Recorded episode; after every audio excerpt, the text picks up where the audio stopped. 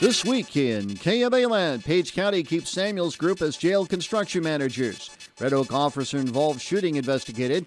Red Oak housing project moves forward. Rural Main Street Index paints gloomy economic picture. And KMA Land residents remember JFK's assassination 60 years later.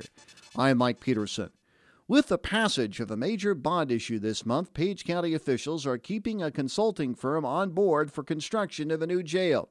At its regular meeting Tuesday morning, the county's Board of Supervisors unanimously approved a construction manager contract with Samuels Group to primarily oversee the pre construction, construction, and eventual occupation of a new 19,700 square foot facility constructed on the south side of Clarinda, the Page County farm just off Highway 71.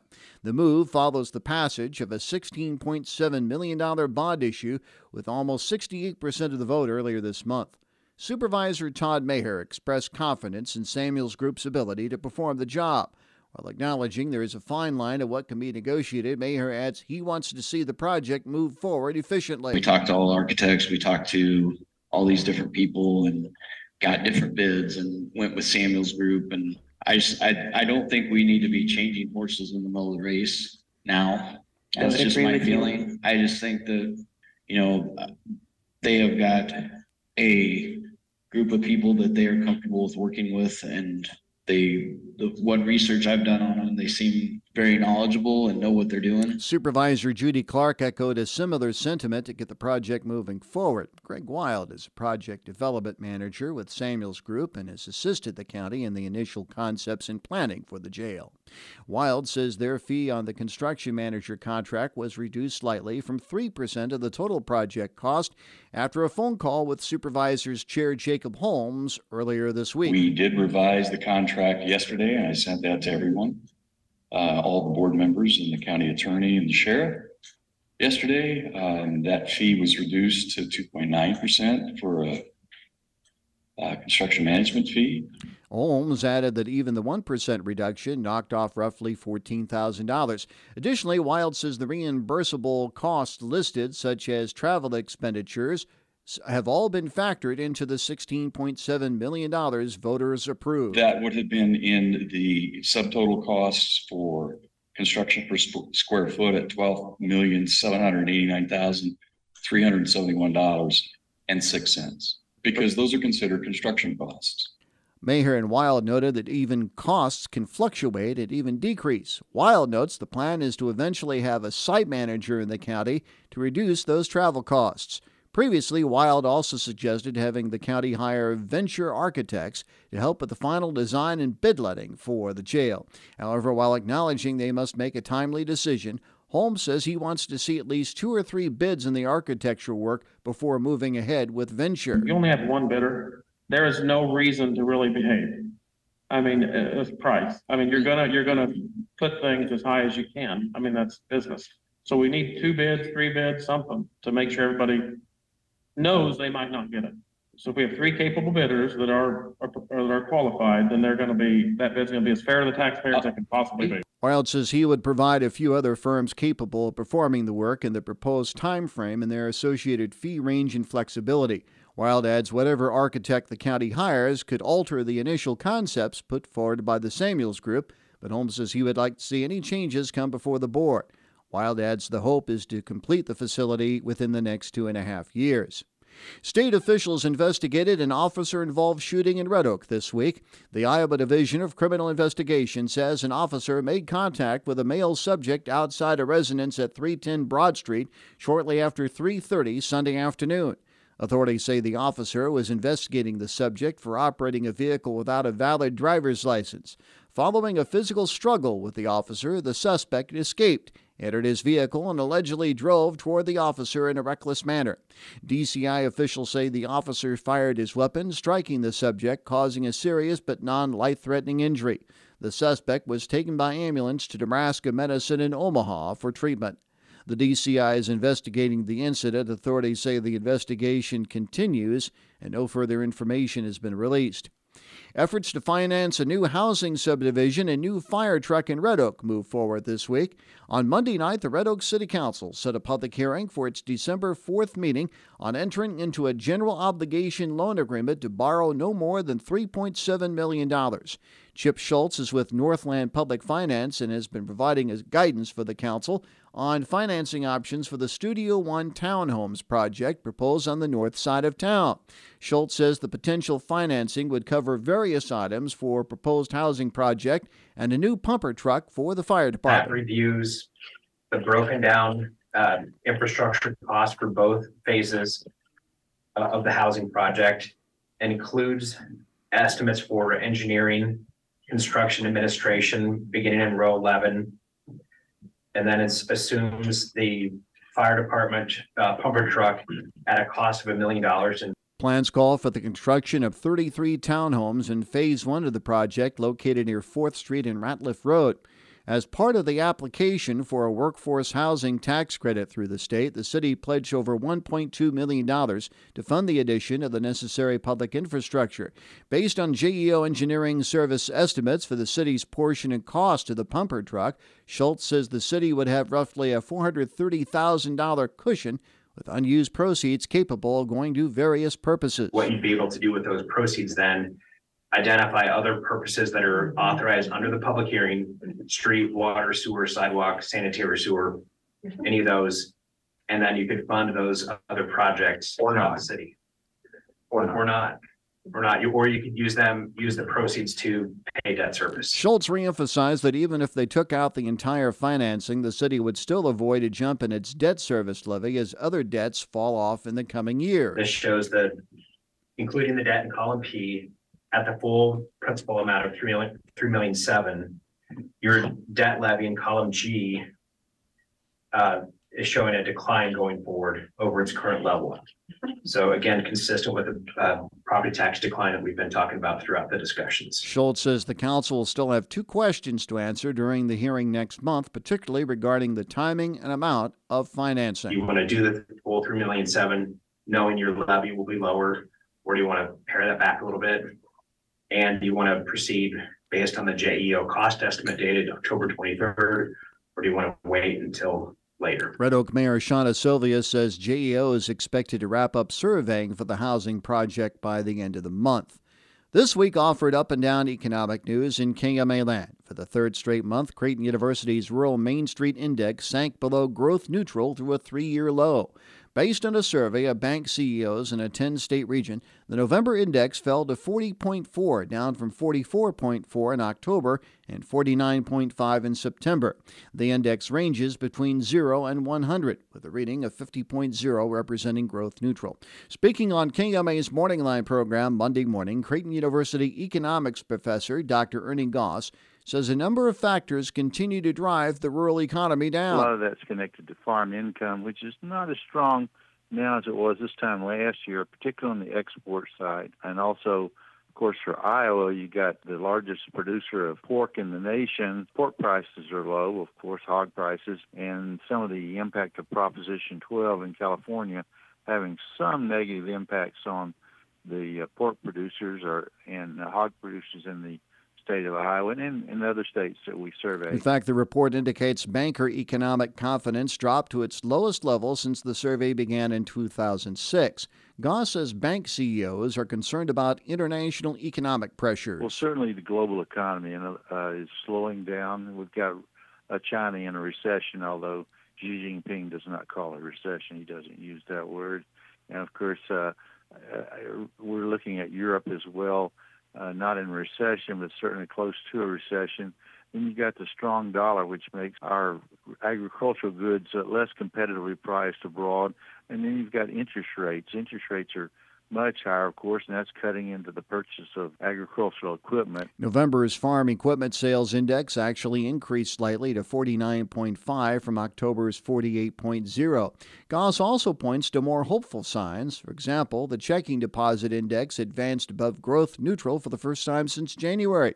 Though the stock market recorded its third straight winning week in a row last week, Goss stresses that Wall Street isn't Main Street. Uh, the economy is just it's it's being led by about seven uh, hitters, the major hitters like Google, Microsoft, Facebook, those uh, there's seven of those stocks that have been pushing higher. If you look at the Russell 2000, which is um, of, of course made up of a lot smaller businesses, not doing nearly as well. So it's those heavy hitters that are doing really well and pulling up the overall stock indices.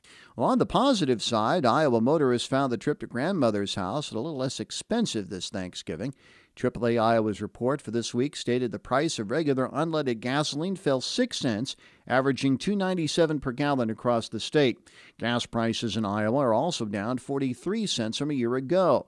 The national average on Wednesday was 3.30 a gallon, down 5 cents from last week's price. Montgomery County officials received some sobering news regarding insurance rates this week. Rick Taylor of Davis Taylor Insurance is the county's appointed representative to the ICAP insurance pool.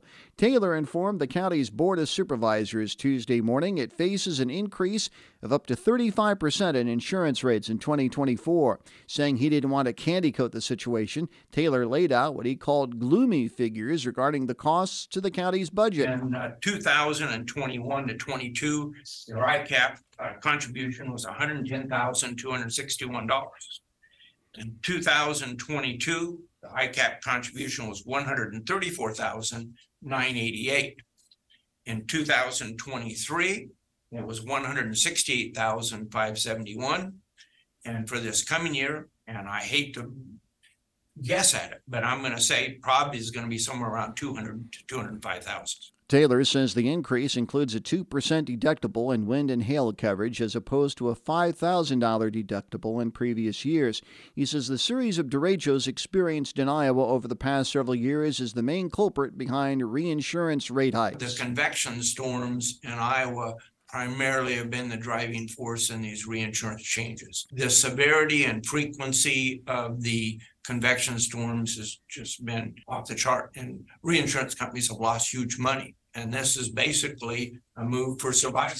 Taylor adds Montgomery County isn't the only entity facing a huge rate increase. Every county is taking a 30, 35% increase. So the counties that haven't had a bad loss ratio, they are also, because you're part of this pool, they are also taking the 30 to 35% increase in rates and the changes for deductible and the roof uh, actual cash value for roofs over 15 years of age. Supervisors Chair Mike Olson says Montgomery County has had its share of storm damage over the past few years. We were hit twice in, in three years. Correct. Not at, not at the magnitude of the, what was it, twenty twenty-one or twenty twenty or whenever it was, but it was still, it took a lot of bins and, and barns and, I mean, that all adds up. And then we lost our cupola up here. That couldn't have been cheap. That had, I mean, that's a pretty tough place to repair something. And Taylor hopes to have more information plus an ICAP representative before the supervisors at a December meeting. This week marked the 60th anniversary of President John F. Kennedy's assassination. To commemorate the anniversary, KMA News interviewed local residents regarding their memories of that tragic day as part of a special segment on KMA's Morning Line program Wednesday morning. In case you missed it, here is that segment in its entirety. Let's go back to the year 1963. Camelot. Camelot.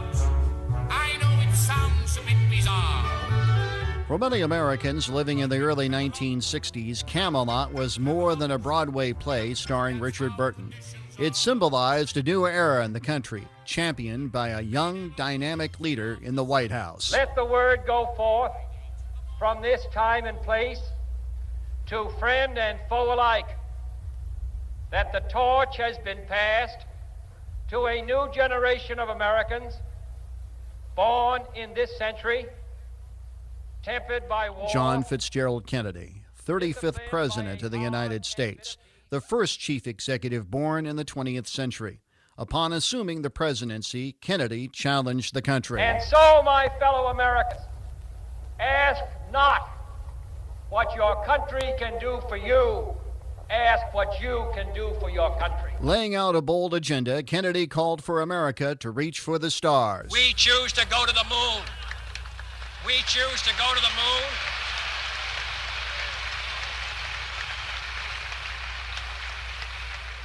We choose to go to the moon in this decade and do the other things not because they are easy, but because they are hard. Suddenly, on November 22, 1963, as the president and his beautiful wife rode triumphantly in a Dallas, Texas motorcade, Camelot came to a crashing end. If you were in Dallas at around 1240 that afternoon and had your radio turned to KLIF, you would have heard this. This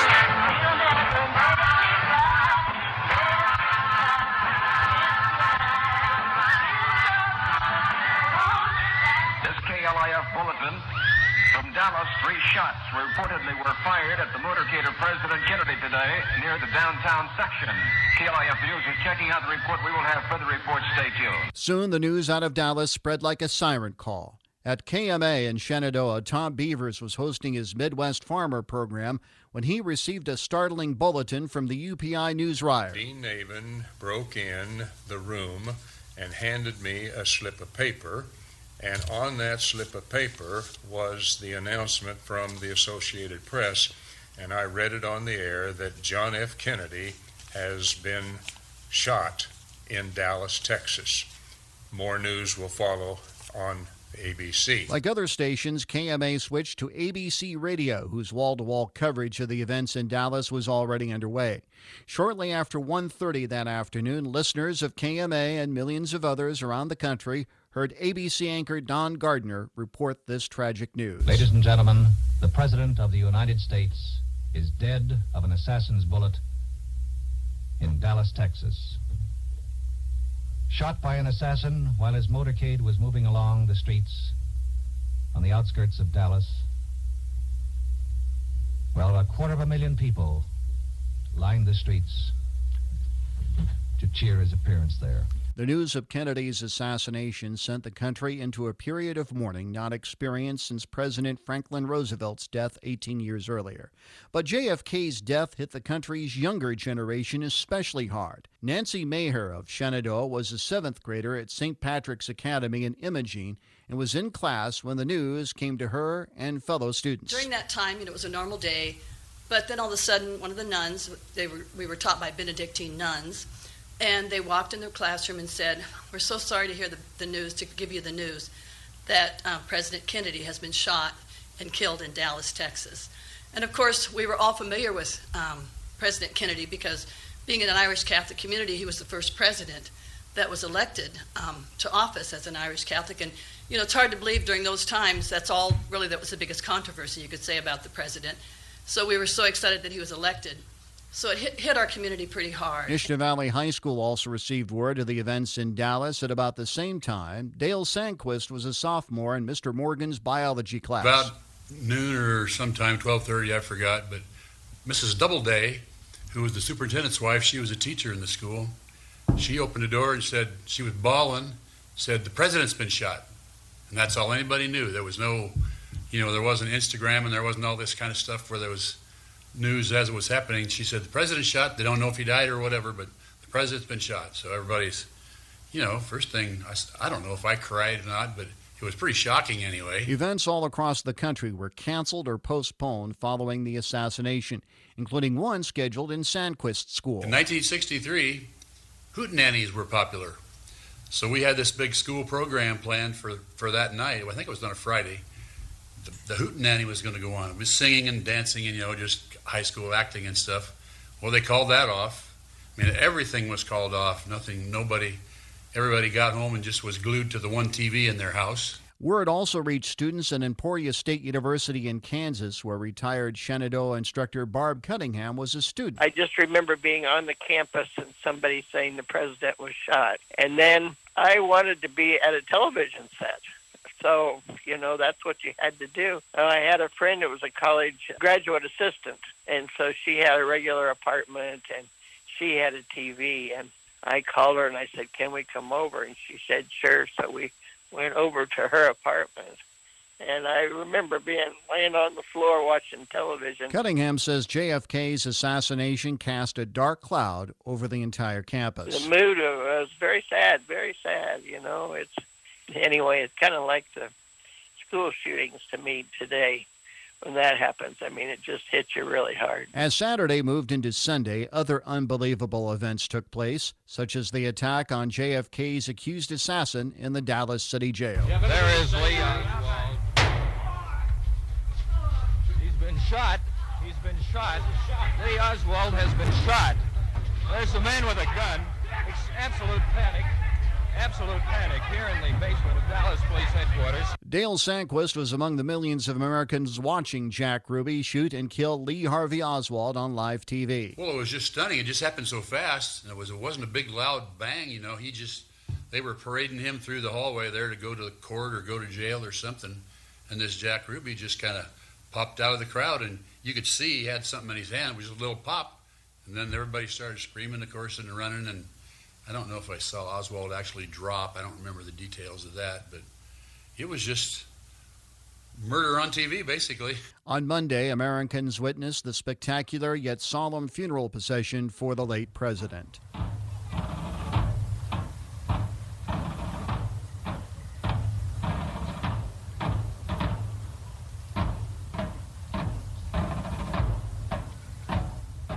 Nancy Maher, certain images from the funeral cortege are etched in her memory. I just remember Mrs. Kennedy, how stoic she was, how she represented her position and our country so well, being so brave. I remember the two little children, how awful it was to see them. I think the most memorable was the, the horseless rider, or the horseless um, without a rider that walked in the parade with the boots turned backwards in the stirrups. That was very impressive because it was such a, a semblance of what had happened. Six decades have passed since that day in Dallas, and other tragic events followed in the 1960s and beyond. But the pain remains embedded in those who experienced that dark weekend. For Tom Beavers, there's thoughts of what might have been with a young president who held such promise. All of us were in shock because John F. Kennedy was a young president, one that we were really fascinated with, and his family, Jackie, his wife, and the two children later. But he was a fascination for us. We expected big things from him. For Barb Cunningham, Kennedy's death meant the loss of hope. We had such high hopes with President Kennedy that was so sad that that hope, you know, that hope was there with him. He really had it. He had it for us. You know, we were going to the moon. We were. He kept us out of a war with Cuba, with Russia down in Cuba. I mean, there were lots of good things that he had done in the short time that he was president. Regardless of what historians have written about John F. Kennedy's presidency in the years that followed and the countless theories about the assassination, November 22, 1963 marked the end of a magical time in this country, one we will never experience again. Don't let it be forgot that once there was a spot for one brief shining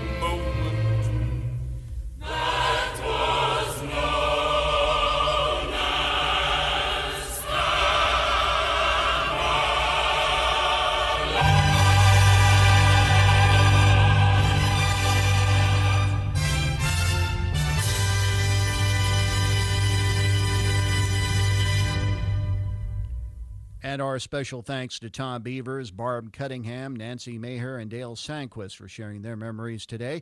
This special Morning Line segment is available on our Morning Line page at kmaland.com. We'll also have a special video version of the story online as well. On a happier note, Shenandoah kicks off the Christmas season this weekend with a Yuletide tradition.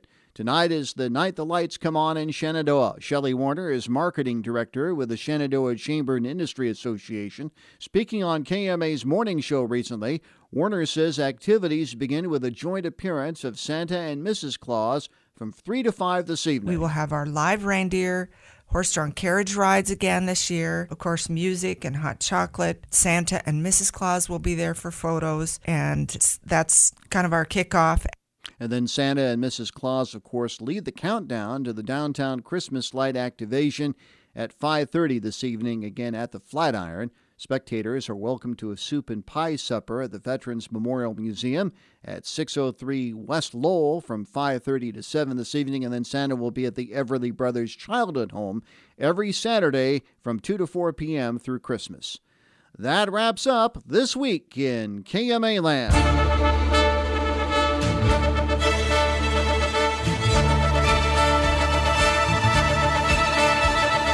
Be listening each week at this time for This Week in KMA Land. And for more information all the time, log on to KMAland.com where you can also hear this program in its entirety. For the entire KMA News team, this is Mike Peterson. Thanks for joining us. Have a great weekend.